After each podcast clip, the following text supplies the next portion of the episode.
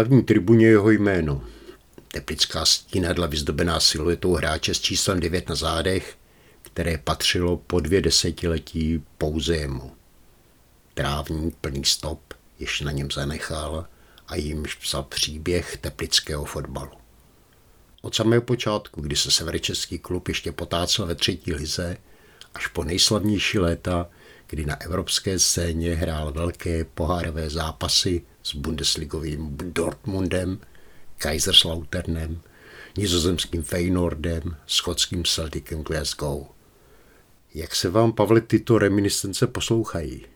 Až mě z toho naskočila husina, taková příjemná, tak samozřejmě se mi to poslouchalo strašně hezky a jsem rád s tím, že vlastně za posledním, během posledního roku se tady vlastně ty dvě zmiňované věci, které jste tady na začátku zmínil, uskutečnili a že vlastně zůstávám vlastně na stínedlech nejenom jako funkcionář a vedoucí mužstva, ale i do podvědomí tím, že vlastně klub po mně pojmenoval sektor číslo 9, který je samozřejmě spojován s mým číslem, se kterým jsem tady v Teplicích nastupoval a silueta hráče u, na hlavní tribuně u vstupu do VIP je pro mě ohromným, ohromným zadostučiním a e, velkým symbolem toho, že jsem tady strávil svůj celý fotbalový život.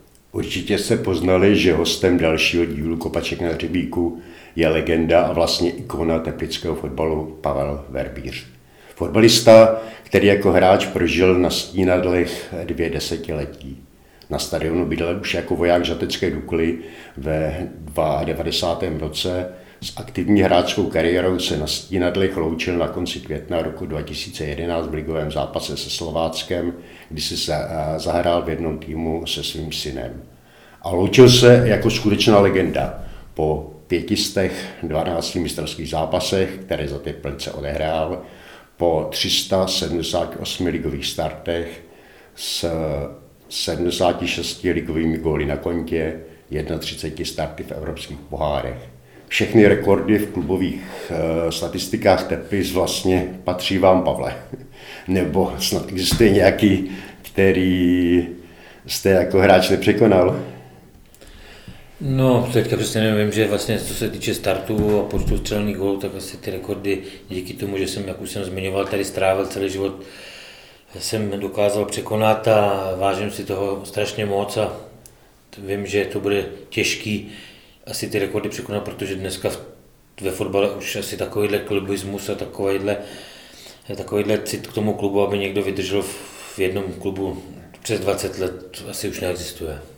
Takže teď konečně přichází chvíle, kdy mohu říci, buďte vítán u mikrofonu, buďte vítán v pořadu Kopačky na hřebíku, jímž vás bude provázet a Pavle Verbíře, který v současnosti působí jako vedoucí ligového týmu Teplic, bude spovídat Zdeněk Pavlis. Pavle, pamatuji na slova předčasně zesnulého ředitele fotbalových Teplic Františka Hrličky, který při vašem loučení s aktivní kariérou prohlásil, že jednou by se stadion na Stínadlech měl jmenovat stadion Pavla Verbíře. To byla tehdy uznalá slova a velký dík za to, co jste pro fotbalové teplice udělal a co jste pro ně znamenal. Dokázal jste si vůbec představit, že byste hrál někdy za jiný klub? Tak eh, to je otázka, na kterou jsem odpovídal ve svém fotbalovém životě vlastně hodněkrát. Jak už jsem několikrát zmiňoval v rozhovorech, myslím si, že fotbalová veřejnost už si to mohla ode mě poslechnout, přečíst. Několik nabídek vlastně k tomu, aby jsem opustil Teplice, vlastně byly, byly ale my jsme měli takovou ústní dohodu s panem Hrdličkou, že, že zkusíme vlastně eh, po, evropským, po evropských pohárech, ve kterých si myslím, že jsem se předvedl v dobrém světle, tak jsme spíš čekali na nějakou zajímavou zahraniční nabídku. Tím samozřejmě nechci říct, že Sparta a Slávě se odmítají, neodmítají, bohužel, nebo bohužel, nevím, jak bych to správně formuloval, ale těch nabídek vlastně já k přestupu do Slávy ze Sparty jsme řešili s panem Hrdličkou několikrát byl jsem asi výjimka v tom, že jsem prostě to několikrát odmít a spíš jsem se soustředil na to, aby se povedlo něco do ciziny. Tenkrát to bylo hodně blízko, vím, že se tam spojovalo e, německý kluby Hamburg a Norimberg, ale e, můj tehdejší vlastně manažer, pan Nehoda, vlastně neměl vlastně v Německu, jak se říká, na růžích usláno, tam to bylo spíš teritorium pana Pasky a, a já jsem nepatřil do jeho stáje, takže si myslím, že asi na tomhle to tenkrát nejvíc rozkotalo. Pavle, co pro vás vůbec Teplice znamenaly, co pro vás představovali? Tak v té době vlastně, když jsem sem přišel, vlastně já jsem sem přišel taky čistě náhodou, že jo, všichni asi víme o tom, že nebejt šikovnosti teplických funkcionářů, tak vlastně jsem ani v Teplicích na vojnu nešel a možná, že bych asi do Teplic třeba jezdil s jiným týmem, ale tím, že vlastně využili té šikovnosti toho, že mě převedli na poslední chvíli a tehdy využili toho, že Teplice byly vlastně součástí vojenského útvaru v Žaci a tehdejší trenér pan, pan Bokša eh, si mě vytipoval vyhlíd a udělali pro to opravdu maximum a já jsem tenkrát byl jsem to skoro až obrčel, že když jsem si přiš, přečetl, že jdu na vojnu do Teplic. V životě by mě nenapadlo při prvním dnu, kdy vlastně tady naproti, jak teďka sedíme, tam byl můj vojenský pokoj, že tady strávím dneska už vlastně 32 let celkově i po skončení hráčské kariéry, takže za mě vlastně eh, vůbec jsem netušil, že to takhle dopadne a že vlastně Teplice se stanou de facto mým druhým domovem díky tomu, že jsem tady strávil svůj celý fotbalový život po odchodu ze Sparty do Naratovic a v roce 92 vlastně, kdy jsem musel ještě plnit vojenskou základní službu. Vy jste narazil na Spartu, narazil jste na Slávy, vy jste jako kluk tíhnul ke Slávy, ale žákovská léta jste prožil, prožil na Spartě. To souhlasí, to zajímavé. Já jsem byl vlastně od malička slávista, můj vzor byl i Voknoflíček a, a pak nakonec vlastně v, v 13 letech na poslední rok, dva žákovského věku jsem vlastně využil tenkrát nabídky, kdy pan Tadeáš Kraus, vlastně vedoucí tehdy TSMK, si mě vlastně vyhlídl, vytipoval s tím, že vlastně jsem šel potom do Prahy i studovat, a takže jsem ve Spartě vlastně prožil i celý dorostenecký věk. Jak jsem vlastně kluk? z obříztví klubu vlastně rodinného, protože váš tatínek tam trénoval, strejda tam tuším trénoval, brácha tam hrál, bratranci tam hráli, dostane, dostane na Pražskou letnou. A jak, jaký to pro něho, pro něho je přijít takhle z vesnice tak já jsem vlastně v obříztví jsem začínal, potom vlastně jsem přestoupil do Spolany na Radovice, kde mě trénoval eh, Mandalin Hart a eh, v těch žákovských eh, výběrech nebo v těch soutěžích jsme na Ratovice zápasili s Mladou Boleslaví a s Kladnem o ty nejlepší příčky, takže jsme se určitě účastnili žákovských turnají, jako bylo v Přelouči, v Jihlavě a tam samozřejmě ty skauti těle těch týmů, jako je Sparta Slávy, ale všech těch lepších, ambiciozních a nejlepších v naší republice jezdili a hledali si hráče, takže já jsem jim asi padnul do voka a v tu chvíli vlastně přišla nabídka vím, že tenkrát do obříství přijelo auto vlastně z Prahy a, a celá vesnice byla na nohou, že do, te, do obříství přijeli zástupci Sparty Praha, že? takže tenkrát už na to teďka vzpomínám s úsměvem, ale byl jsem tenkrát vyukaný. Všecko to za mě tenkrát vlastně skoro řešil můj teďka takový agent, jak se říká, a e, ono z Obříství do Prahy to není daleko, jo, takže my jsme tam potom společně dojížděli s Tomášem Votavou, který byl z Naratovic a, a já jsem vlastně potom dokonce i dojížděl z Prahy do Obříství, protože jsem to měl z, z pražské Sparty, vlastně my jsme trénovali spíš po Praze, jako byli stadion Vinoř na Proseku a tam odtud jsem to měl blíž než na internát na Zeleném pruhu. Jo. Já jsem v Praze ze začátku bloudil, takže jsem přivítal to, že můžu vlastně bydlet doma, mít tu mamičinou stravu a každý den vyjít z domova ráno do školy na fotbal a vracel jsem se sice kolem pátý, šestý, ale stejně jsem potom ještě hodinu, dvě trávil v obříství na hřišti. Eh, Spartianskou mládež tehdy trénoval, pokud si pamatuju, Jan Šafařík, s ním se pak setkal tady taky v Teplicích, po té, co tady dělal asistenta eh, panu Pešicemu. Vy jste byl taková silná generace eh, eh, spartianské mládeže. Určitě, protože vlastně pan Šefařík mě trénoval v tom mladším dorostu a díky tomu, že jsme měli dobré podmínky v gymnáziu na Čtolou, což bylo vlastně naproti Spartě, tak jsme měli dvakrát v týdnu dopolední tréninky, kde mě už tenkrát trénoval pan Pešice a pak vlastně s okolností oba dva trenéři, jak pan Pešice, tak pan Šafařík, mě potom tady v Teplicích vedli tři roky zrovna při těch asi neúspěšnějším období teplického fotbalu, kdy jsme vlastně hráli ty evropské poháry a dosáhli jsme pod jejich vedením na historicky nejlepší umístění Teplic v první lize. Jaké to vůbec bylo setkání po letech, když vás trénovali jako dorostence a poté, poté...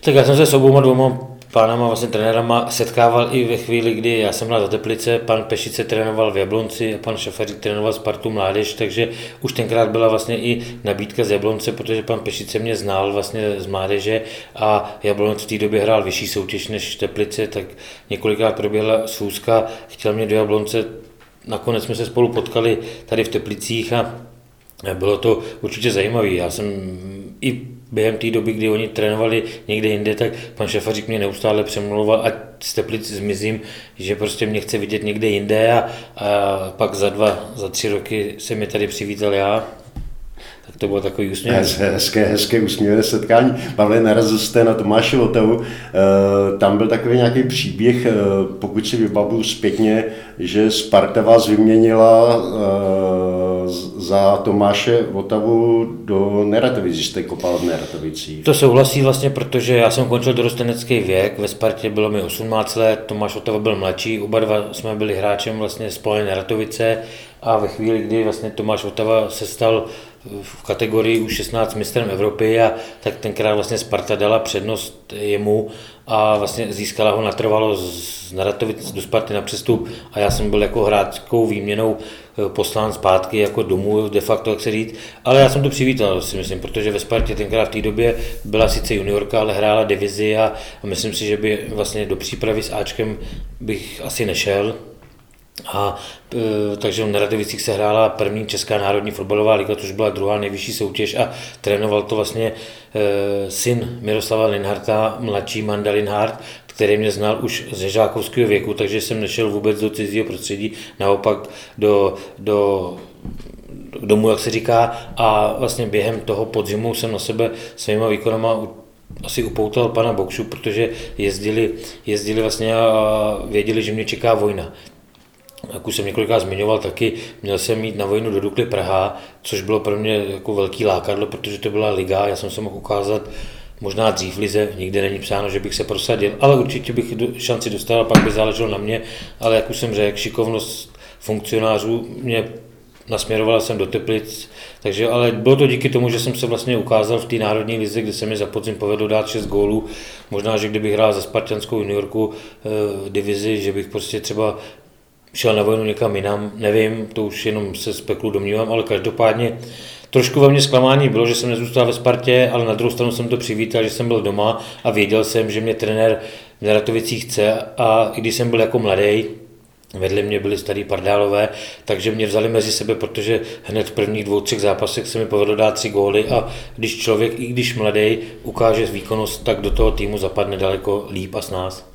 On ten přestup nebo angažmá v Teplicích se údajně zrodilo za lahev Slivovice, jak jsem někde někde také si přečetl a vyslechl. To patří k tomu, vlastně, jak tady říkám o té šikovnosti, tak to byl tenkrát vlastně pan eh, Schnober, tehdejší funkcionář, eh, sekretář FK Teplice a pan Pejša, eh, nevím, to byl tenkrát zástupce armády v Žaci, takže ty využili toho, že Dukla odletěla na, na historický zájezd do Jižní Ameriky a, a na, na vojenské správě se za flašku Slivovice udělalo razítko vojenský útvar Žatec a pan a já byl v Žaci na vojně. No.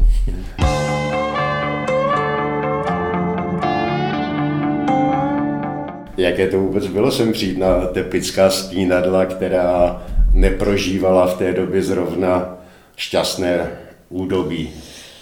Tak říkám, ono to bylo tam, že vlastně já jsem narukoval do Žace 2. ledna, ale věděl jsem, že vlastně nějakým dnem po týdnu vlastně e, budu trávit svůj čas tady na stěnách. Takže já jako vojnu jsem vlastně měl supravou, jak se říká, i když už pořád to byla vojna, pořád to byla vojna a já si myslím, že vlastně ta dneska, dnešní generaci chybí. Já jsem tu vojnu vlastně prožil i když tady, ale vždycky jsem se na konci měsíce musel hlásit v Žaci a, a musel musel jsem tam jezdit, protože jsem musel nafasovat určitý peníze na stravu, tady jsem se staral sám o sebe. Měl jsem to ulehčený v tom, že mě tady vlastně de facto nikdo nehlídal. Vždycky, jako já jsem věděl, že, že se míří delegace ze Žace na nějakou schůzi nebo na poradu, tak jsem tady vlastně musel být nastoupený, aby mě viděli, že jsem tady a jinak jsem byl pětkrát, šestkrát v týdnu doma, protože pan Bukša vlastně jezdil domů do Prahy, takže mě vždycky po starý teplický vlastně v Kralupech vyhodil, tam na mě čekal taťka a byl jsem, říkám, pětkrát, šestkrát za vojnu doma, takže z tohoto pohledu jsem to měl ulehčený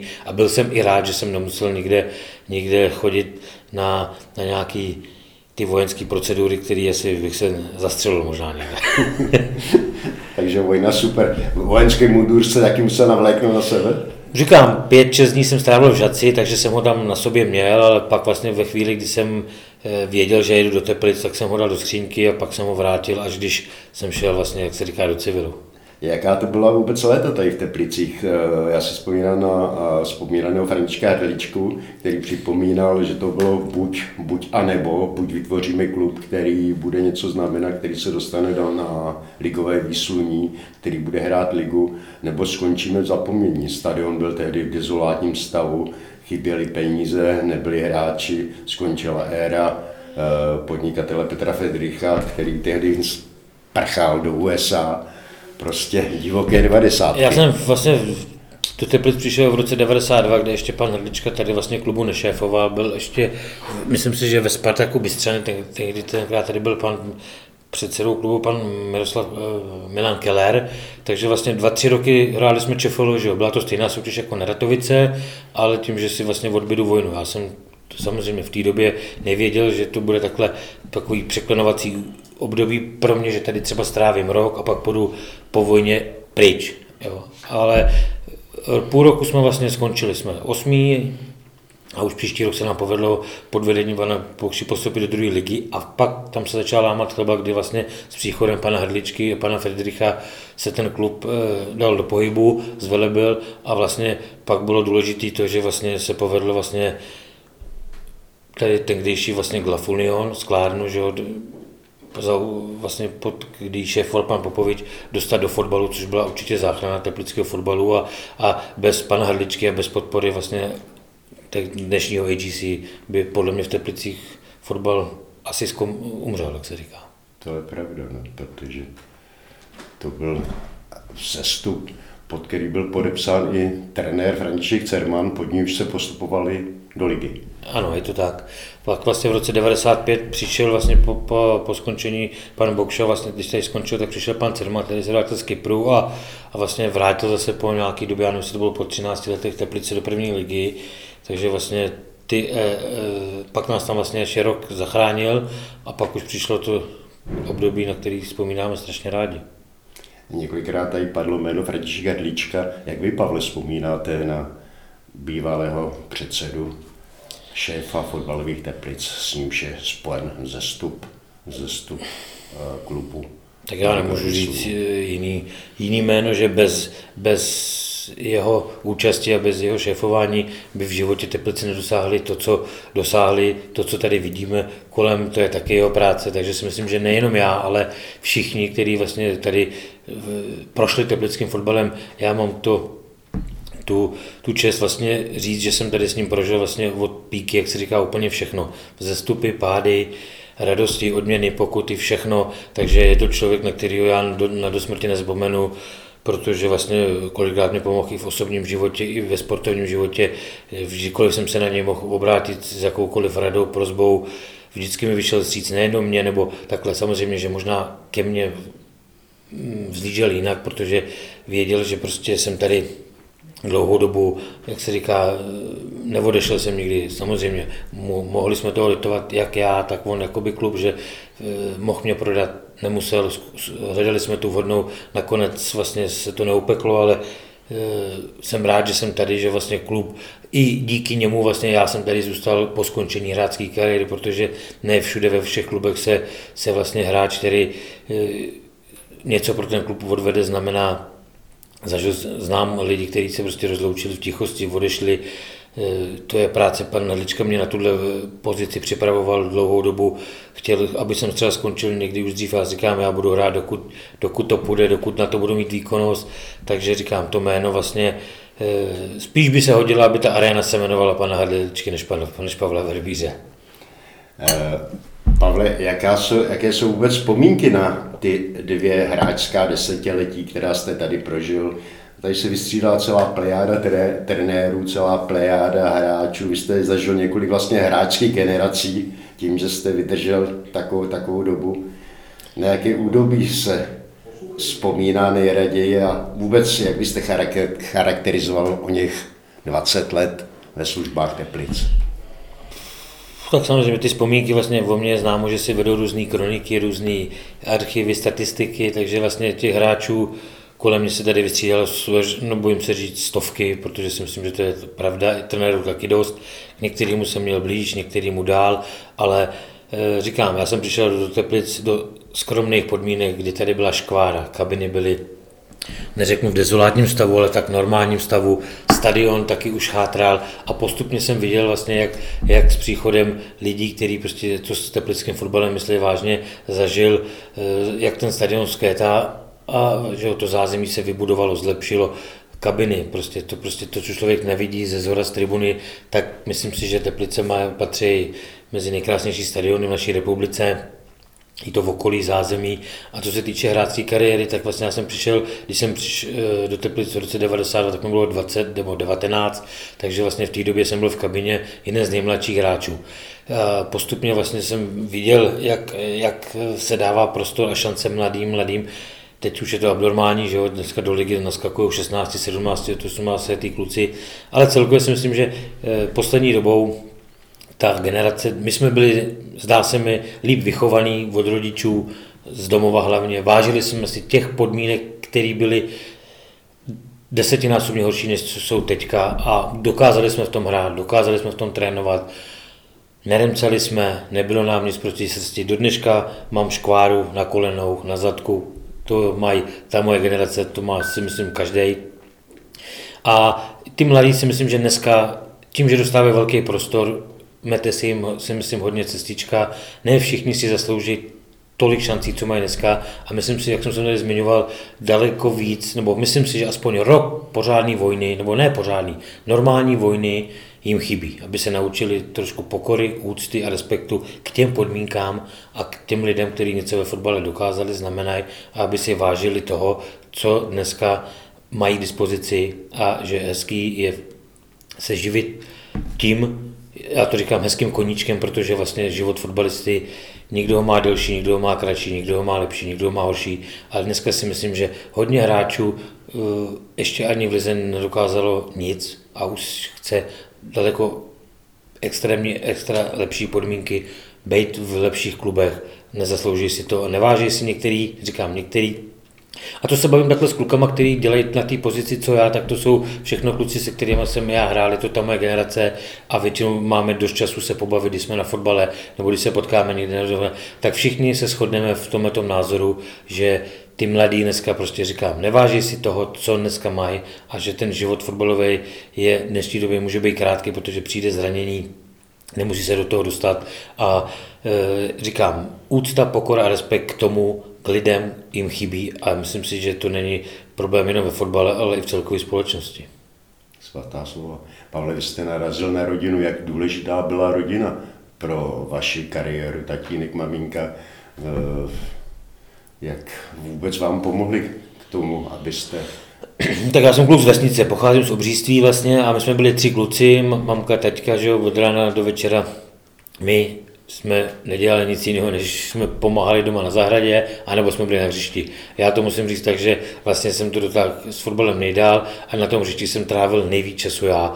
Ten, oba dva bráchové vlastně hráli taky e, za obříství na nižší úrovni, ale prostě já jsem tam prostě byl ráno do večera, měl jsem od jak se říká, absolutní volnost, zelenou. Snažil jsem se mamince s tátou pomáhat doma taky, ale říkám, vždycky věděli, že uděláme takovou tu, tu eh, práci takovou eh, nejrychlejší, aby se mohl být na hřišti. Ale samozřejmě zázemí rodičů je strašně důležitý a bez nich vlastně do těch 19-20, co já jsem doma měl za podmínky vytvořený, tak nemůžu, nemůžu na ně říct eh, zlatý rodiče. Byl taky třeba hodně přísný vzhledem Tatínek byl, jako, co se týče školy, tak ani ne. E, nějakých, a co nějak... se týče fotbalu? To, to jsem viděl. On většinou, když jsme hráli takhle za ty obříství Neratovice, tak nevynechal, samozřejmě, když eh, v každý trénink, každý zápas eh, viděl na vlastní oči, a stačilo se někdy jenom na něj podívat a viděl jsem, jaký má výraz v obličeji, a, ale taky byl takový nebyl to nějaký ten, že by mě někdy uhodil nebo takhle, jenom někdy stačilo, když zvýší hlas a už jsem věděl, že, že něco, ale měl jsem z něj respekt, protože on byl takový, takový řízek, když to řeknu, pořízek vesnický chlap, ale e, chtěl, věděl, že prostě mám hrát fotbal, že to někam směřuje, tak mi určitě fandil a chtěl, abych to dotáhl co nejdál. Musel být hrozně pišný, když jste v prvním ligovém zápase eh, v srpnu v 690. Plzni nastoupil a dal hned první ligový gol. Jo, to bylo v Plzni vlastně ještě na starém stadioně ve Štruncových sedech, tak vlastně po první ligový zápas a hned se mi povedal góla, takže to samozřejmě byl krásný zážitek a přál bych to asi každému hráči, aby se povedl hned v prvním ligovém startu dát góla. Pamatujete si, že to byl ještě brankář Vosika, který chytá za Plzeň? Určitě, bylo to, lebo, bylo to levou nohou a pískal nás tam pan Helebrant 1-1. V 90. minutě jsme dostali góla z penalty a Plzeň dohrával v devíti hráčích, takže na tyto zápasy já mám dobrou paměť.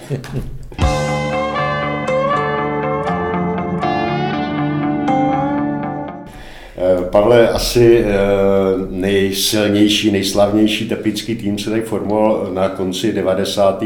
let a na začátku nového milénia. Eh, mančav, kdy jste hrál ve, vepředu vy s diveckým, tuším, kolomazníkem, za vámi Frtěla, Řízek, poté Níša Bíly. Byl to skutečně ten nejmančaft, který jste tady zažil? Já myslím, musím asi říct, to, že ten mančaft tohle, tohle tu éru vlastně pod uh, trenérem panem Pešicem byl asi jeden abych, nebo abych si říct, že to byl nejsnější. Eh, tam vlastně, my jsme to měli takový zajímavě, eh, pan Pešice byl slávista, pan Šefařík Spartan, takže jsem na nich viděl takovou tu správnou hecískou rivalitu. A oni to uměli, pan Šefařík měl výborný přehled od mladších hráčích, pan Pešice zase uměl takovou tu chemii kabiny udělat a věděl, že ten tým tady má výborný, ale chyběl mu nějaký takový trošku lídr a využil toho, že, měl, že, se, že znal Míšu Bílka, který vlastně ve Spartě tenkrát si myslím, že já nevím, si končil, ale prostě úplně našel toho vhodného člověka, eh, za prvý, Míša, super člověk, super fotbalista a přišel jsem a on tenkrát říkal, tyhle, neberte mě jako nějakého spasitele, ale prostě věděl jsem, já si Míšu Bilka pamatuju, když jsem vlastně byl v dorostu eh, ve Spartě, tak on tenkrát byl v té éře spartianský, takže já jsem na tyhle hráče vzlížel a, a třikrát jsem se otočil, aby jsem je mohl třikrát pozdravit, tak jsem si z toho tady dělali srandu, že jsme se potkávali a teďka tady vlastně hrajeme spolu na tréninku a v zápasech, takže tyhle ten tým byl my jsme měli tak vyvážený. My jsme tenkrát měli vlastně, že eh, my měli super defenzivu, kde byl vlastně Míra Rada ze Sparty, Marian Řízek, Petr Brabec,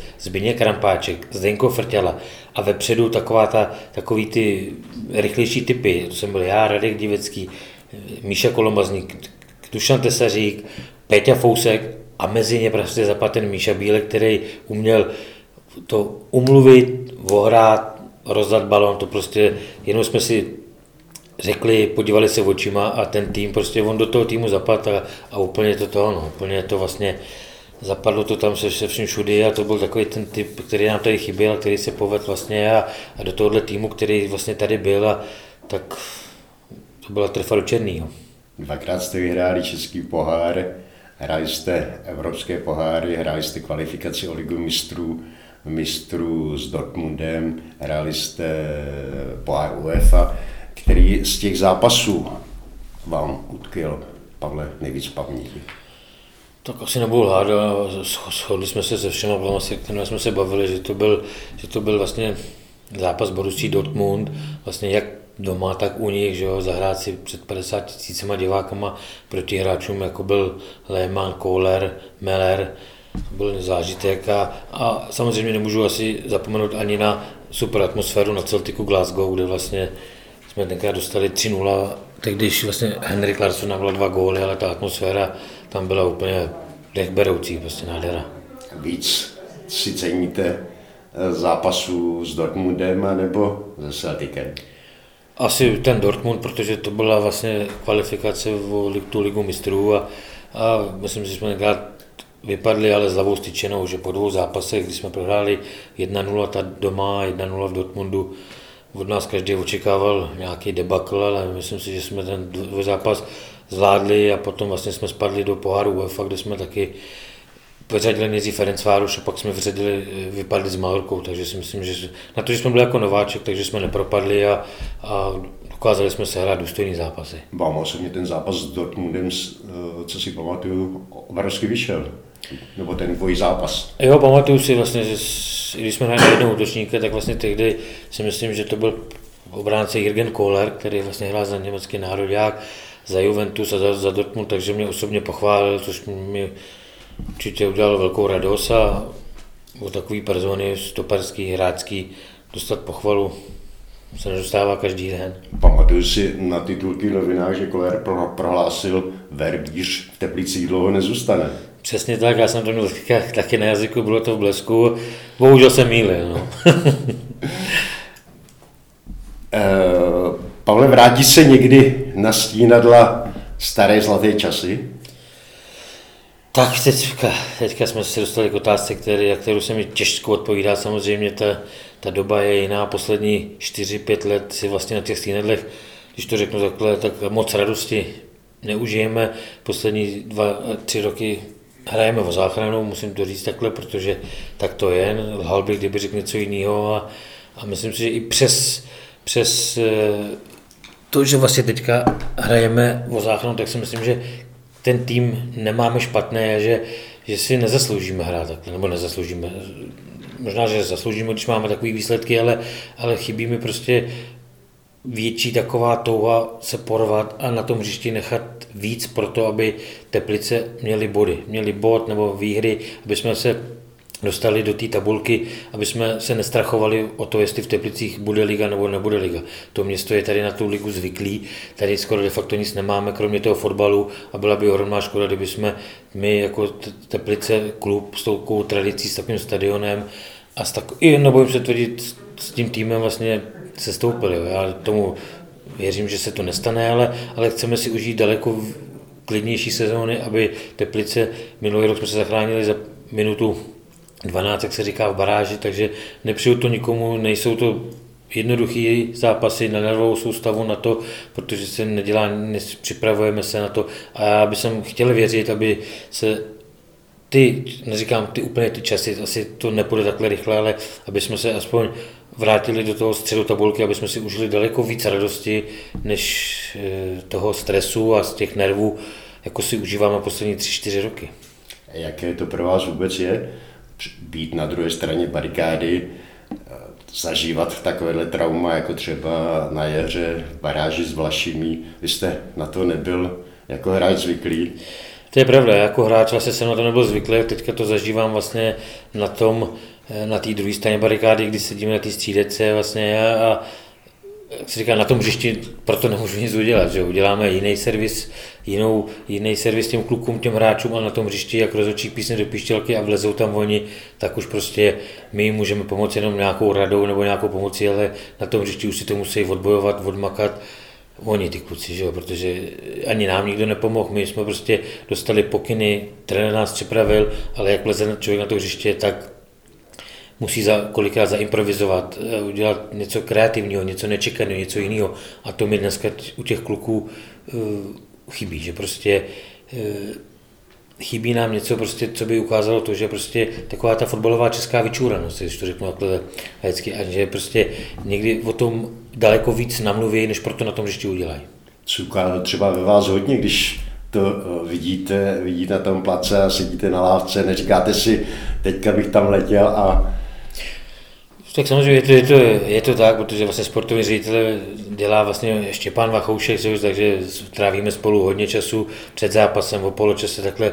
A jak jsem tady zmínil, takovou tu českou vyčúranost, tak, tak to prostě, jak já, tak Vachy jsme ji měli. Jo. Udělali jsme proto takovou tu, tu to šmé, jak říkal pan Pešice vždycky na tom hřišti, a to dneska prostě řekneme klukům, utíkej doprava, tak on tam poběží desetkrát. Ale to, že na levé straně je to vhodnější, aby mu to přeplo v té hlavě a udělal něco nečekaného, něco prostě ani co ten trenér po něm nechce, ale aby to bylo jako prospěchu věci, tak to, jak jsem říkal, to mi na tom hřišti chybí nejvíc asi.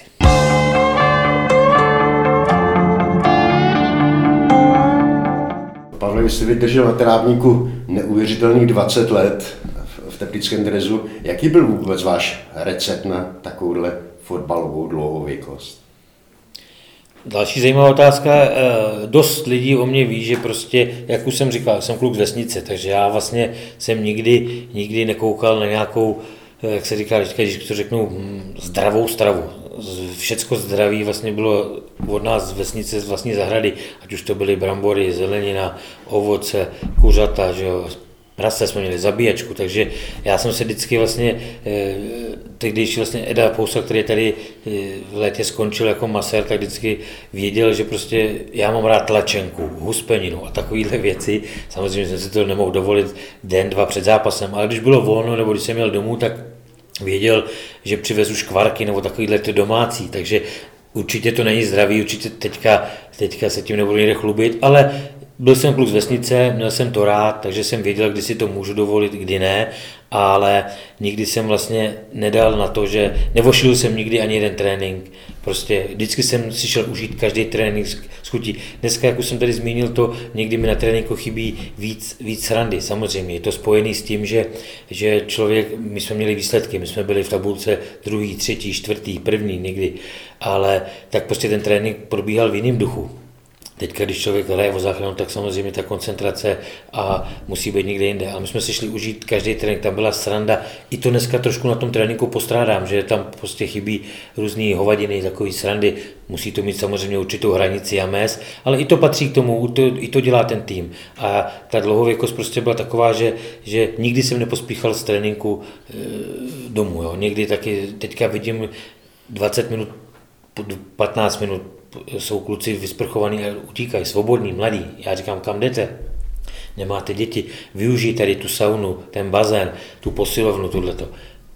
To mi prostě taky někdy hlava nebere, jo? takže v tu chvíli jen říkám, že jsem si přidával často, protože my jsme ten trénink vodili na plný koule, takže jsem vlastně nebyl ani třeba si přidávat. Jo? Vždycky, když byla dovolená, tak jsem si oddech a už se jsem těšil na to, takže říkám, musím zaklepat, vyhýbali se mi velký, jako nějaký těžký zranění, kde s kolenama jsem neměl nikdy žádný problém, když nepočítám takový ty natržený, natažený svaly, tak že bych někdy vypadl na 3, 4, 5 měsíců, to se mi v, kariéře nestalo a i to bylo možná příčinou toho, že jsem vydržel hrát do těch 38 a půl, i když si myslím, že jsem se trošku unálil, že jsem ještě možná rok, rok mohl vydržet, protože si myslím, že výkonnost i zdravotní stav jsem měl dobrý.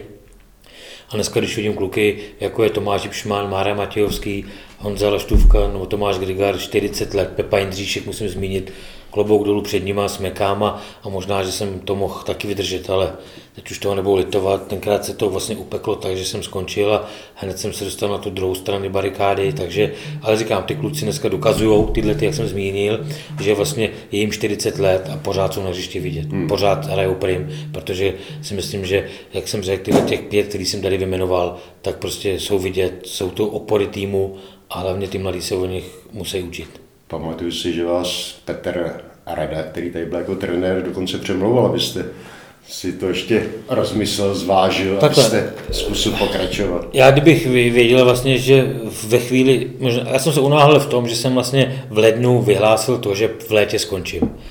Jo, to, to jsem neměl dělat, teď už to vím, eh, protože si myslím, že jsem se měl rozhodnout v létě po skončení soutěžního ročníku.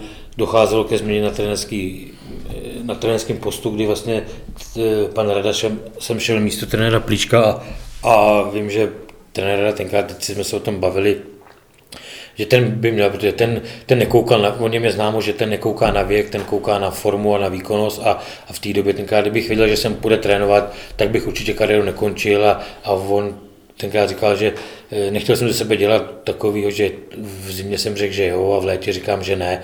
I když se to samozřejmě ve fotbale stává nebo ve sportu, ale ne, kdybych ne, udělal jsem chybu, to, že jsem v lednu vyhlásil, že v létě skončím, protože eh, měl jsem za sebou, za sebou úspěšný jaro, ve který, který jsem hrál, zdravý jsem byl a věděl jsem, nebo kdybych věděl, že jsem pojet ten rada, tak bych pokračoval dál. Eh, Pavle, jak moc mrzelo to, že jste zůstal, nebo nemrzelo, že jste zůstal teplickým patriotem skutečně 20 let.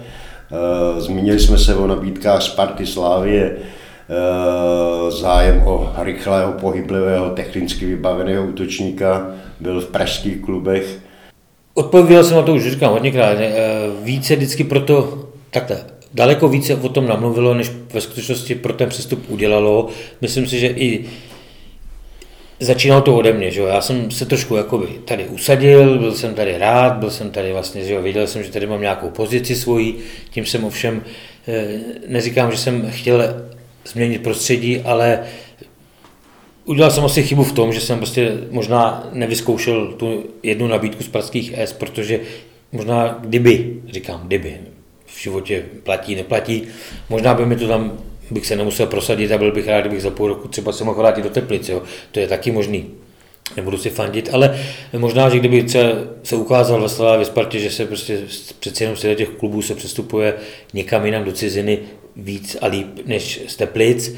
A ale já jsem prostě tu nabídku odmít, prostě možná i tam byl trošku i respekt od těch, odva, kdybych jsem byl víc důraznější, odvážnější, odvážnější a řekl jsem, já chci do Sparty, já chci do Slávy, tak určitě pan Hedlička by našel dohodu a, a cestu, jak ten přestup uskutečnit, ale my jsme se zaměřili na to, že to zkusíme vlastně přes Teplice, přes ty zápasy v Evropě, ale nedopadlo to. Pan Hedlička o vás říkal, že jste takový rodinný typ, takový zemitý kluk a až moc slušný a až moc uh, mající v sobě pokory.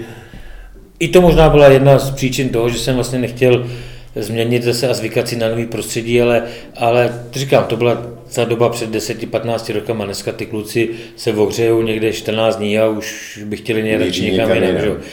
Možná to svědčí s tou generací a, a já jsem prostě zůstal v Teplicích a, Litu, nelitu, těžka už o tom jenom takhle můžu spekulovat. Znova říkám, nikdy není psáno, že bych se v té Spartě ve Sláví prosadil a byl bych třeba rád, kdyby zase, že jo, tam dochází v těch klubech k hráčskému pohybu každý přestupový období, takže by se mohl za půl roku, za rok být jinde, anebo taky by mi to mohlo vystrčit někam do fotbalu vejš, ale, ale. Možná byste měl blíž i do reprezentace. Tak já jsem vděčný za to, že jsem si mohl zahrát 10 zápasů, nebo mám 10 startů za reprezentaci i z klubu Steplic, že jo, když měl jsem jak v mém medailonku, který vlastně mi vyšel, tak vlastně jsem měl takovou, neříkám, že smůlu na to, ale byl jsem rád, že jsem se mohl zahrát, nebo měl jsem tu generaci, kdy tam byl Karel Poborský, Láďa Šmicer, Pavel Nedvěd, Honza Kolar, takže tyhle to, mezi tyhle ty jsme se, nedost, se hodně hráčů dostalo, já jsem měl tu možnost s nima ty reprezentační srazy trávit, takže pro mě to byl taky zážitek a, a, a hltal jsem je, že kluci z ciziny z Evropy, z evropských ligových klubů a, a nejenom tam přijel kluk z Teplic, jo. takže pro mě to byl ohromná odměna za to, že jsem i v Teplicích vlastně na sebe upozornil těma výkonama a že jsem si aspoň těch deset, eh, desetkrát na sebe ten dres české reprezentace navlékla. To jsem chtěl připomenout, že jste měl vlastně smůlu v tom, že tehdy byla opravdu silná zlatá generace, Nedvěd, Poborský, Jirka Němec, Škuka, Šmicer, pak Honza Koler, že, že to bylo velice těžké se prosadit a přesto 10 startů, dva reprezentační góly, kvalifikační gól. A dokonce jste měl blízko k cestě na Euro 2000 Belgii, byl jsi tím nešťastníkem nebo tím smolíčkem, který... Byl jsem mezi těma čtyřma, o kterých, o který, který vlastně nakonec eh, jsme nejeli, ale i přes to, jsem, že jsem mohl 14 dní strávit na soustředění a hltat tu atmosféru před tím eurem, i když jako tušil jsem, že na mě ten černý Petr padne, protože člověk už to vycejtí, že jo, ale prostě na někoho to přijít muselo, byli, byli, byli jsme tam čtyři kluci, který jsme zůstali doma, přesto jsem klukům fandil, a, ale říkám, zážitek to byl, protože jsem věděl, jak ten národák funguje před takovouhle akcí a, a tu atmosféru jsem mohl nasát i sám na sobě. Vy jste se z reprezentací podíval eh, i do Japonska, tuším, že jste hráli. Do Hongkongu. Uh, v, Hong- v Hongkongu jsme hráli. Hongkongu tam jste hráli Carlsberg Cup. Carlsberg Cup, ano, ano. Tam jste dával dokonce... Ve finále s Mexikem, Mexikem jsme vlastně dával góla já a Míša Kolomazník. Jsme vyhráli 2-1 a oba dva tepličáci jsme dali gól. No. Jo, nejkrásnější, nebo na který z těch reprezentačních startů, zápasů máte takové, takové nejhezčí vzpomínky? Tak určitě na první, že jo, v Jablonci, v Jablonci, když jsem poprvé nastoupil z národák, pak musím jmenovat, mm, vzpomínám si na všechny, protože jsem vlastně dvakrát nebo třikrát nastoupil ještě na domácím stadionu tady na Stínedlech, kdy vlastně ty lidi, pro mě to taky bylo hezký, pro mě úplně, že jo, když vyvolávali moje jméno, když, protože národák jsem jezdil tenkrát do Teplic strašně rád, zažil tady hodně moc kvalifikačních zápasů a musím vzpomenout i gól vlastně v Farském ostrovu vlastně na letní, kdy vyprodaná letná vlastně, to byl, slavili jsme vlastně postup na to, myslím si na euro, že takže vlastně rozhodující gól, nebo rozhodující gól na 2-0 v zápase, v kterém jakoby už nic nešlo, ale pořád je to gól za národák před vyprodaným hledištěm, takže kvalifikaci. kvalifikaci to se počítá. No.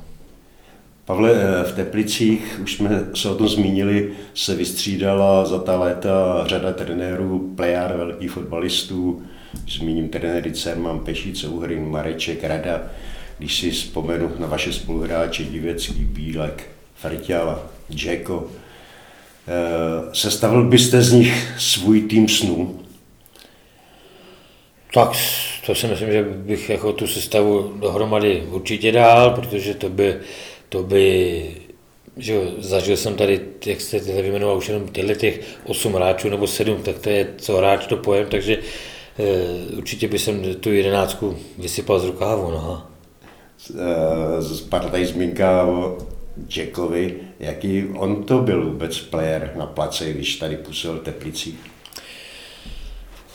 Tak nikdo nemohl, jako, že ne, když vlastně přišel z Teplic, teda do Teplic Ústí, vlastně, kdy tenkrát vlastně trenér Plíšek, vím, že přemluvil si myslím pana Hrdličku, ať, ať investuje do tohohle hráče, já nevím, jestli ze, ze Sarajeva nebo odkud přesně přišel Edin, tak vím, že pan Hrdlička tenkrát ne, nebyl moc tomu nakloněný, ale pan Plíček si myslím, že ho přemluvil a ať ho sám veme vlastně, že ho, že ho zná, že, že, a, že tak šel vlastně nejdřív do Ústí vlastně na hostování a pak se vrátil Edin. Eh, byl to hráč, který mu vlastně nikdo asi netuší nebo nevěděl v té době, že to dotáhne takhle, jak to Edin dotáhne jakou bude mít kariéru. Už tenkrát, když jsem přišel, tak to byl hráč, který uměl dát góla.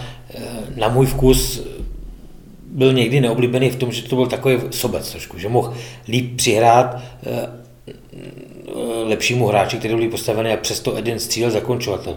Na druhou stranu to svědčilo o tom, že měl takový ten gólový instinkt, že chtěl góly dávat ze všeho a to vlastně potom že v kariéře dokázal, takže si myslím, že, že odešel tenkrát tady od té do Wolfsburgu, kde vlastně udělal vlastně během roku dvou pod trenérem Magatem vlastně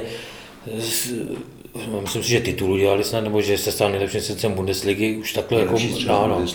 Takže vlastně hrál v útoku s tím Brazilcem Grafite, snad si myslím, že to byl, nebo... Ano.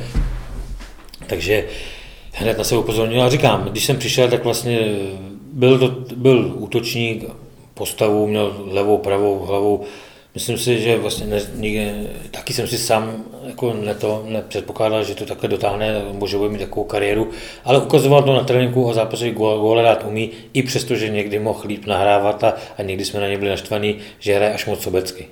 Co, co ti další spoluhráči, které, které, které jste poznal, koho byste si vzal do manšaftu ještě? Takže můj velkým parťákem byl Radek Divecký, který vlastně byl typově jiný než já. Jsem byl spíš takový menší rychlostní typ. Radek byl taky rychlej, ale byl daleko víc důraznější a měl lepší hru hlavou. Že? Takže já jsem i z té jeho práce a z té naší souhry, jsme to mohli hrát vlastně poslepu, kdy on jak se říká, mi to někdy vzadu rozmlátil a já jsem tam, vlastně, jak říká, šmejdil na té offside line, ale byl to na to, říkám, rychlej, technický a k tomu ještě byl víc důraznější než já, ale taky taky gólový hráč, taky takový zabiják a musím ještě vyzvinout potom ze záložní řady Míšu Doležela, se kterým jsem vlastně tady hrál taky skoro 10 let poslepu, bydleli jsme spolu na pokoji a, a věděli jsme prostě, že taky jsme mohli hrát poslepu. Věděli jsme, kdy si můžeme nahrát, jestli do tahu, do sprintu nebo do nohy. Vyhovili jsme si na hřišti a to jsou asi dva hráči, který, o kterých bych se zmínil, že vlastně ve fotbale tady v Teplicích jsem s nimi vlastně odehrál asi nejvíc. A vlastně, že jsme si rozuměli nejenom na hřišti, ale i mimo hřiště, protože oba dva to jsou tepličáci, bydlí tady, takže jsme se potkávali i, i v době volna, takže z tohohle pohledu asi si myslím, že to jsou dva takový nejvíc hráči, se kterými jsem z toho v Teplicích strávil nejvíc.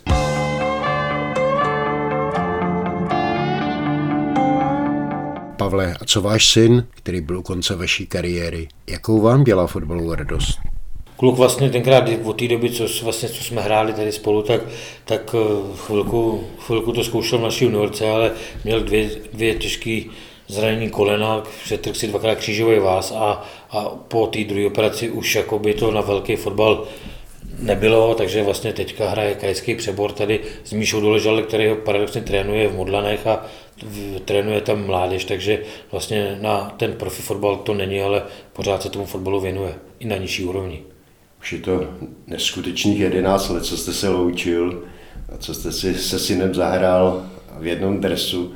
Jaké to tehdy bylo? Jaké jsou vzpomínky na ty emoce, které tady s tím? Jo, tak bylo to, bylo to, že bylo to samozřejmě udělané pro mě, pro tu rozlučkový zápas, že se to takhle vlastně dalo udělat, tak kluk vlastně v té době hrál za juniorku, takže to bylo i nápad, vlastně se stvořili jsme takhle v létě nebo v zimě jsme připravovali tu rozlučkový zápas s panem Vedličkou na Kypru, takže tahle ta myšlenka vlastně tam padla od obou nás dvou a, a upeklo se to a vlastně on posledních 14 dní předtím už trénoval s, ná, s námi jako s mužstvem, takže jsem mu se snažil jenom pomoct radou tím, ať se z toho, jak se říká, nepoto a myslím si, že těch 10 nebo 12 minut, co jsme si spolu zahráli, Splnilo to ten účel, bylo to spíš pro mě, jakoby, aby jsem měl vzpomínku na to, že jsme spolu si zahráli jednou v nejvyšší soutěži. Myslím si, že se to snad poštěstilo jednomu nebo dvou u nás, jo. takže patřím asi k dvěm výjimkách a, a nemyslím si, že by v nejbližší době to někoho potkalo. Že by se někomu něco podobného povedlo.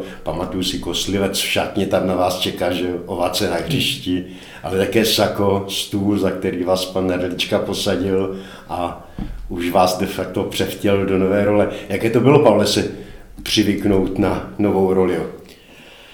Tak není to jednoduchý, že? protože v té kabině vlastně strávíte s klukama, nebo trávíte tam veškerý čas, že? Po, povídáme si tam o různých věcech, že? i o věcech, které prostě asi se vyloženě někdy neslučují se, s profesionální kariérou, ale byl jsem, jak se říká, u každý srandy, u každého průsedu v kabině, teďka samozřejmě na druhé straně, eh, že v květnu jste ještě hráč a v červnu už jako jste v realizačním týmu hráčů, kdy prostě nebudu prostě, že ty kluci mě nějakým způsobem znali 15-20 let, že prostě jsem byl taky hráč, udělali jsme spoustu hovadin, neřestí, průserů, takže určitě se nechci měnit tak, abych za měsíc, za měsíc jim říkal, hele, tohle to smíš a tohle to nesmíš a nedělej to a tohle to, aby, aby jsem se mezi těma klukama eh, najednou mi neřekli, ty vole, před měsícem si dělal to samé, co já, teďka mi to zakazuješ. Jo. Tak, takže samozřejmě to má nějaký postupnou tendenci, ten vývoj v tý, z, toho, z těch kluků, který vlastně teďka jsou v kabině a se kterými já jsem hrál také akorát Grigy a, a Vondy, že jo, Tomáš Vondrášek a Tomáš Grigár, jinak vlastně s žádným jiným už jsem nehrál,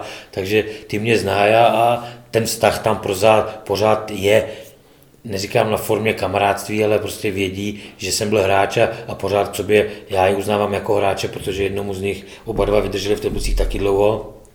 Oni určitě doufám, věřím, že taky mě berou s respektem, takže ten vztah tam je, musí to být nějakou hranici a mantinel, ale, ale k těm mladším hráčům, který jako i mi vykají, takže prostě tam už je to jiný, že? Ty, mě, ty vlastně, když já jsem končil, před 11 rokama, tak někteří byli ještě v mladších, mladších žákách pomalu, jo, takže to je takový úsměvný, takže to vždycky říkají, je, pane Vilbíš, já jsem vám podával míče, takže já říkám, no vidíš, tak koukej hrát, aby tvůj syn třeba taky podával jednou tobě míče.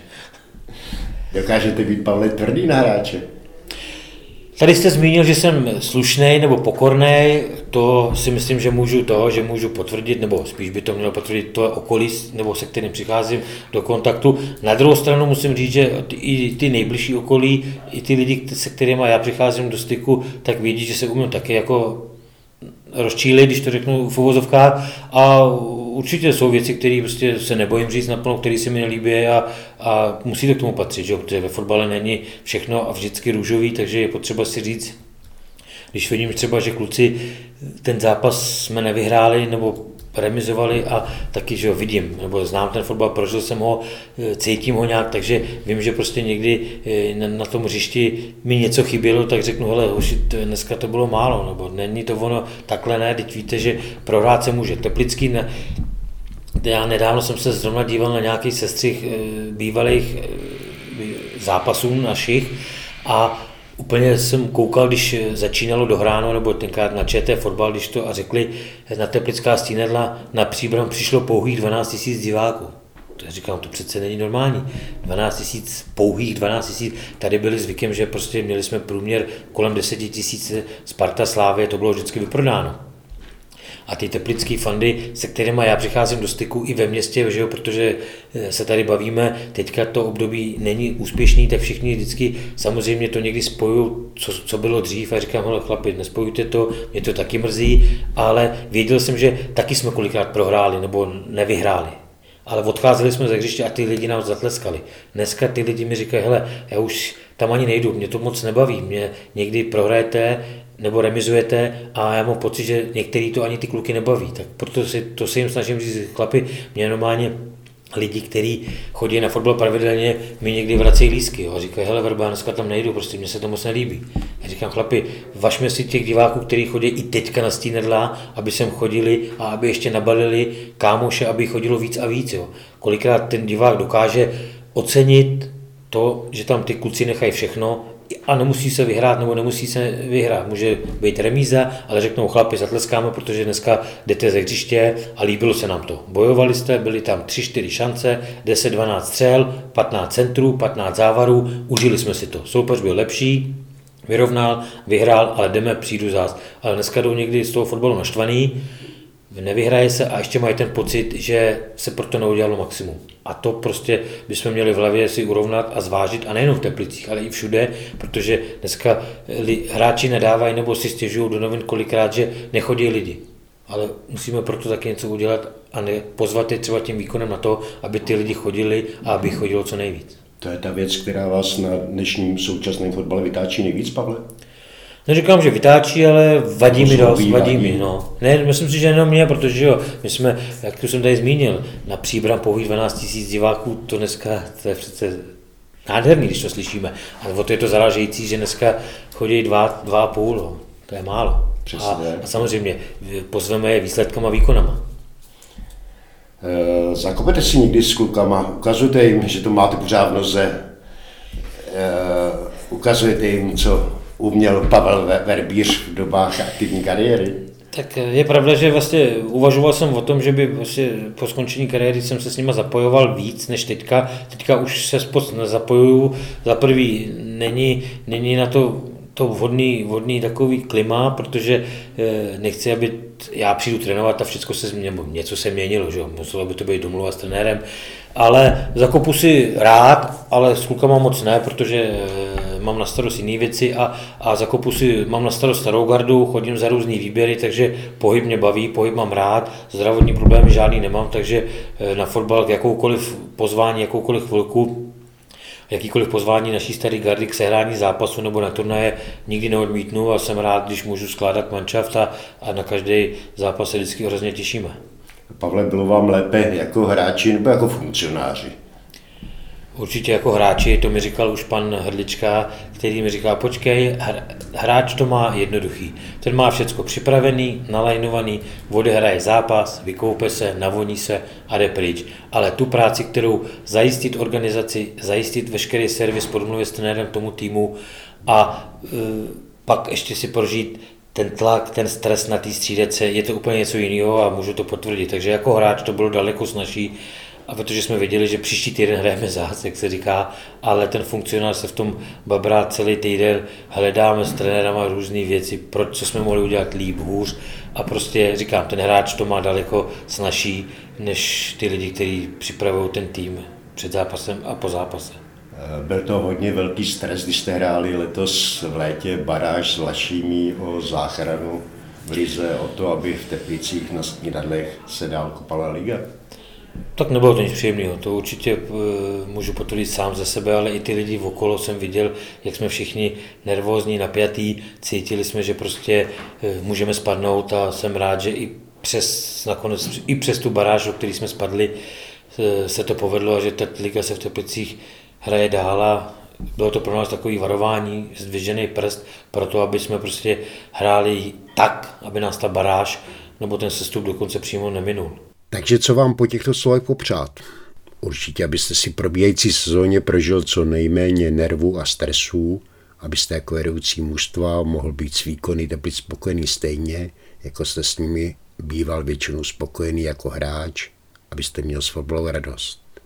Ale o tom si můžeme popovídat někdy příště. A nemusí to být v podcastu Kopačky na hřebíku, když vzpomínky legendy teplického fotbalu Pavla Verebíře na dlouhou a tolik úspěšnou kariéru byly určitě zajímavé a já za ně Pavlovi děkuji. Pavel sice kopačky na hřebík pověsil, ale fotbalem žije dál, takže příležitost k dalšímu vydání se docela jistě najde. Děkuji za pozvání a zdravím všechny fotbalové fandy. Mějte se hezky.